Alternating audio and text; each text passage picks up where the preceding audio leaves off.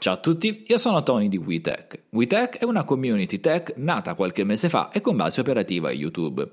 Il podcast non è altro che la naturale estensione del video che potete trovare sul canale YouTube di WeTech. La versione audio non è altro che il video completo portato qui su podcast.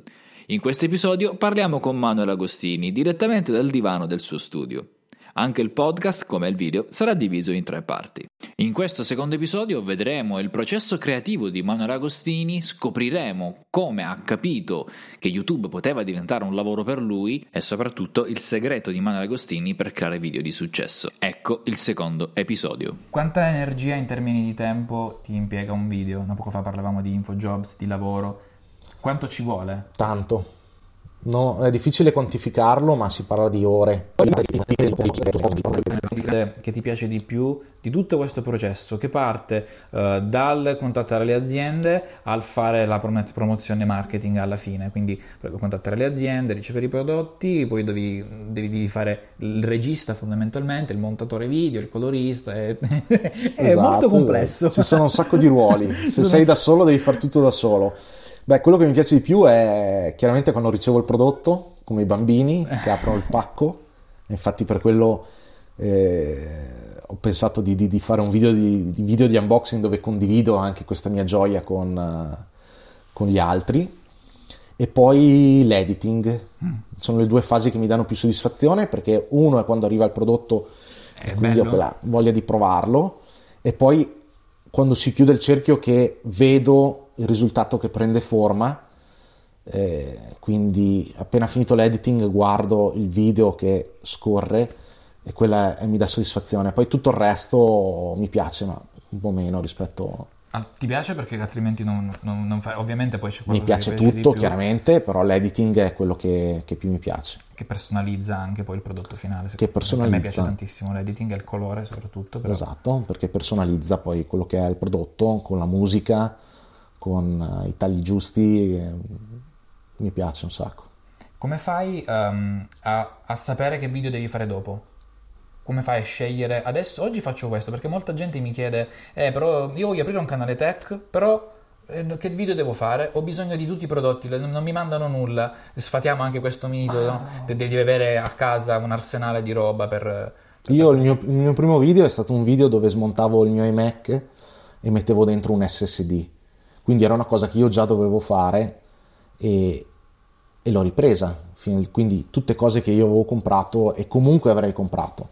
Successivamente ho, ho recensito cose che avevo, la webcam che magari avevo comprato per, per un amico, gli chiedevo lasciamela un attimo che, che faccio la recensione e poi recensivo le pellicole per lo schermo del cellulare, quindi cose piccole, piccole. che magari anche un'aziendina la vende a 10 euro, quindi magari è anche disposta a mandartela seppure tu abbia numeri piccolissimi e quindi devi un attimino spenderti. È impensabile che tu possa partire e contattare un'azienda di smartphone e l'azienda di smartphone ti mandi un prodotto in prova. Ma la stessa cosa vale per qualsiasi altra azienda. Chiaramente l'azienda ti manda i prodotti nel momento in cui tu hai qualcosa per loro e quel qualcosa cambio, sono no? i numeri. Certo. C'è poco da fare. Una visibilità in termini Quindi per arrivare a questi numeri devi spendere le tue capacità su prodotti che tu già hai, che ti prestano gli amici, che magari compri perché ti servono a casa, qualcosetta te lo compri per sfizio, piano piano parti. Allora a quel punto lì non solo hai magari dei numeri che crescono, ma hai anche qualcosina da far vedere alle aziende. Guardate, ho fatto questi video qui, questo è il mio stile, mi piace raccontare i prodotti così. E in effetti anche a me contattano tanti giovani che vogliono iniziare e come fai ad avere i prodotti? Eh, non li hai. Non ce li hai. Non ce li hai. E oggi che invece ce li hai, mm, c'è un, un motivo, un filologico, un qualcosa che, che, che lega prodotto, un prodotto all'altro? Non so come fai a decidere, oggi faccio questo, ti alzi, non so qual è la tua... Eh, mi, piace, mi, piacerebbe dire che, che, esiste un processo mm, metodico eh, dove analizzo tutto secondo un filologico con una tabella, però in realtà non, non è così. Parte tutto dall'inizio, cioè tanti no, mi vengono proposti tantissimi prodotti ogni giorno e allora già da lì parte la prima selezione, no? Questa è una cagata, no? Questa non ha niente a che fare con quello che penso io della tecnologia, no? Questo è troppo caro, questo è troppo economico. Già lì c'è la prima selezione Dopo dipende. Alle volte penso, questo prodotto è fighissimo, dedicherò un video solo a lui appena mi arriva.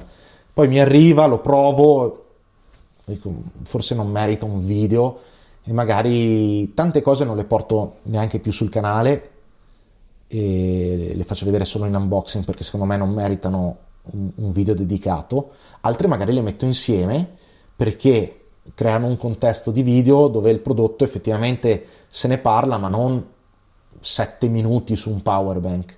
Certo. Quindi il power bank dentro in un video, Un magari con altri, con altri prodotti dedicati allo zaino, alla quotidianità o altre cose. Quindi è sempre un po' distinto. Distinto è sempre legato comunque, come vedo, come hai detto, al prodotto che ti Sempre, piace, sempre legato al prodotto. ti deve piacere, deve Perché essere quello. alle volte mi sono arrivate delle stupidissime cuffiette da 40 euro che non pensavo neanche mai di portare sul canale, poi le provi. Stiamo parlando delle Pamo Scroll.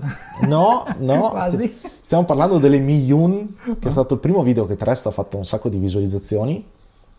E erano stupidissime cuffiette cinesi, mi avrei dato 100 lire, poi le ho provate, ho detto cavoli, vanno bene. Queste meritano un video dedicato a loro, sebbene siano un prodotto semplice, e quindi capita. Alle volte invece magari hai il super prodotto da 200 euro, e dici, E dici, eh, devo fare io davvero il video? Eh, non è che... "Mm, no, esatto. Eh, eh, ti ricordi il video migliore e il video peggiore che hai fatto? Quali sono? Tu parli in termini di numeri, No, di, mh, di qualità di soddisfazione personale. Che non sempre coincidono, ovviamente. che non sempre coincidono. Allora, un video, uno dei migliori che ricordo con piacere, vabbè, a parte il video, quello che ha fatto più visualizzazioni, che era Samsung contro Apple, però non pensavo che, che andasse così bene, quindi eh, sì, c'è stata soddisfazione più in realtà per i numeri che non per la preparazione del video. Quello che mi ha dato più soddisfazione è quello della casa smart, che tra l'altro ha fatto anche tanto successo perché finalmente, avendo cambiato abitazione, potevo realizzare un video come piace a me, quindi muovendomi per casa, facendo vedere vari angoli, ed era una cosa che mi è sempre mancata quando prima giravo in garage, non potevo realizzare video del genere, primo perché l'ambiente non era adatto, secondo perché non avevo il wifi in garage e quindi Un po' come le- tutte le aziende Esatto. americane, adesso leader, no? Ha iniziato col garage. Esatto, e quindi fantastico. poter girare nell'appartamento facendo delle belle riprese, varie angolazioni mi ha dato tanta soddisfazione e poi ancora di più il fatto che poi il video è stato visto da, da più di 200.000 più di 200.000 volte, apprezzato perché comunque tanta gente è interessata a questo argomento. Il peggiore bah, i peggiori ce ne sono tanti, difficile ricordarne uno. Ma forse uno che mi ha deluso tanto era un video che ho realizzato sulla spada laser di- con la realtà aumentata di Lenovo a tema Star Trek, un video che secondo me, cioè, secondo me era fatto bene e è il prodotto fighissimo, però effettivamente forse sul mio canale non, non ha funzionato tantissimo, non c'era interesse, poi è una tecnologia un po' particolare e quindi Un quello più di nicchia, diciamo. diciamo è stata una delusione a livello di, di numeri. Quando hai capito che, che YouTube poteva diventare un lavoro?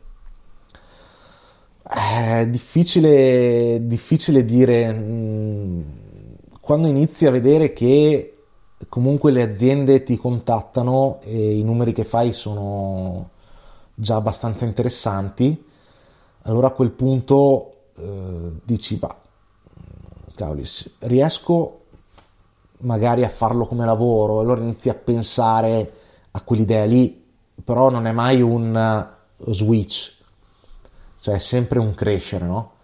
Quindi nel momento in cui dici eh, è un po' come andare secondo me in bicicletta con le rotelle, arriva un momento in cui ti accorgi che le rotelle non ti servono più e le sganci, però è una cosa molto graduale. Cioè è difficile dire poi Non c'è uno, uno step, No, no, perché poi un per- numero X o un qualcosa, no? Per- hai capito che per ogni creator ha un percorso differente, numeri differenti, eh, tipi di collaborazioni differenti, quindi non esiste una regola.